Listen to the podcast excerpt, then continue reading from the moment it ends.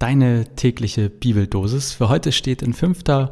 Mose 2, Vers 7. Der Herr dein Gott hat dich gesegnet in allen Werken deiner Hände. Und aus dem Neuen Testament, aus dem 1. Korintherbrief, Kapitel 4, Vers 2. Nun fordert man nicht mehr von den Haushaltern, als dass sie für treu befunden werden. Geiler Scheiß mit der Sonne, oder? Bei mir sind Freitag, Samstag für gewöhnlich mein Wochenende und Trixie und ich haben heute eine kleine Tour durch Bergedorf gemacht. Mega schön. Also echt, wenn ihr mal hier nach Bergedorf, Lobrücke kommt, ist es so grün. Gut, meine Allergie hat das auch gemerkt, aber die kommt ja eh jedes Jahr irgendwann. Ich hoffe, ihr könnt die Sonne auch ein wenig genießen und ein wenig auftanken, im wahrsten Sinne des Wortes auftanken. Das ist ja auch eine Idee, wenn man Bibel liest oder täglich die Losung liest. Krasse Überleitung, ne? Wow. Ich muss aber gestehen, dass ich bei den beiden Versen heute erstmal nicht so aufgetankt habe, sondern eher wenig bis nichts verstanden habe. Man fordert nicht mehr von den Haushaltern, Haushaltern, als dass sie für treu befunden werden. Verstehe ich das richtig, wenn ich sage, dass Gott von uns nicht mehr fordert, als dass wir treu sind? Ich höre keinen Widerspruch, dann wird das wohl richtig sein. Ein paar Folgefragen. Wenn wir Haushalter sind, dann sind wir wohl Haushalter von Gott oder von etwas, was Gott uns gegeben hat, oder nicht? Dann ist ja die Frage, was hat uns Gott gegeben? Wir gleich drauf zurück. Vorher nochmal in aller Klarheit. Wir bekommen etwas von Gott und wir sind dann quasi dafür zuständig. Und das Einzige, was Gott erwartet, ist Treue. Nun aber, was hat Gott uns gegeben? Für die Antwort habe ich mal wieder geluschert, was vor und hinter diesem Losungsvers steht. Und genau davor steht, dass wir Haushalter der Geheimnisse Gottes sind. Ja, wir ist jetzt vielleicht etwas relativ. Diese Worte aus dem zweiten Korintherbrief hat Paulus an Christen in der griechischen Stadt Korinth geschrieben.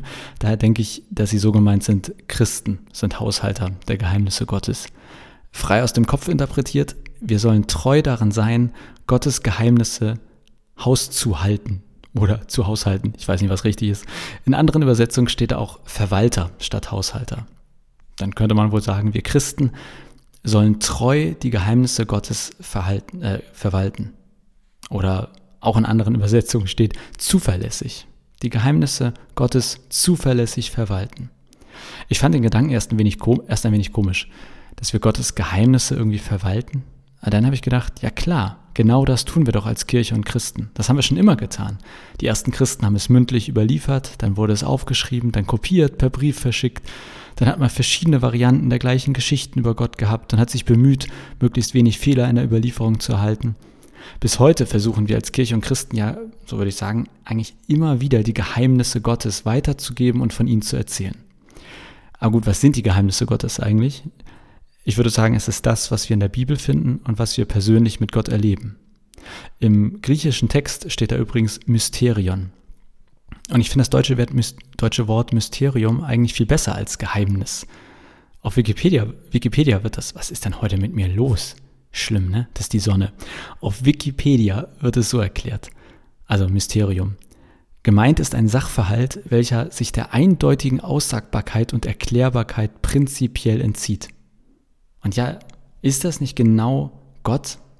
Ein Sachverhalt, welcher sich der eindeutigen Aussagbarkeit und Erklärbarkeit prinzipiell entzieht? Klar, wir können von Gott in der Bibel lesen, wir können ihn persönlich erfahren, ihn spüren, aber eindeutig, also wirklich eindeutige Aussagen und Erklärungen, damit meine ich nicht, dass wir an manchen Punkten nicht durchaus ziemlich klare Aussagen über Gott treffen können. Und doch ist es doch immer so, dass Gott am Ende Gott bleibt. Irgendwie nie so vollständig eindeutig. Er bleibt uns immer auf eine Art ein gewisses Rätsel, ein Geheimnis, ein Mysterium. Und ich muss dabei, ich glaube, ich habe es dir noch nicht erzählt im Podcast, immer an die Liebe denken. Ich meine, kommt schon, wer kann wirklich eindeutige Aussagen und Erklärungen über die Liebe machen? Auf eine Art ist die Liebe für uns doch auch ein Rätsel, ein Geheimnis, ein Mysterium. Aber deshalb ist die Liebe ja nicht weniger wunderbar und vor allem nicht weniger real für uns. Niemand würde an dem Vorhandensein von Liebe zweifeln. So rätselhaft sie uns auch manchmal scheinen mag. Und so ist es für mich auch mit Gott, auch wenn er uns vielfach ein Geheimnis, Rätsel oder Mysterium ist.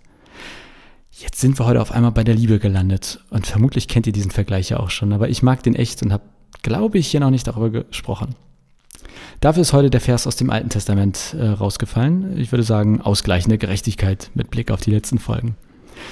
Vielleicht ist ja dieser Vergleich mit Gott und der Liebe, also dass beide irgendwie auf eine Art ein Rätsel, ein Mysterium sind, etwas, was wir nicht so richtig eindeutig fassen können, Also ein Gedankenanstoß. Ich kriege den Satz nicht mehr zu Ende. Vielleicht ist das für dich ja heute irgendwie ein Gedankenanstoß, dieser Vergleich mit Gott und der Liebe, dass also beide irgendwie ein Rätsel sind und aber deswegen sie ja nicht weniger real oder weniger erlebbar sind.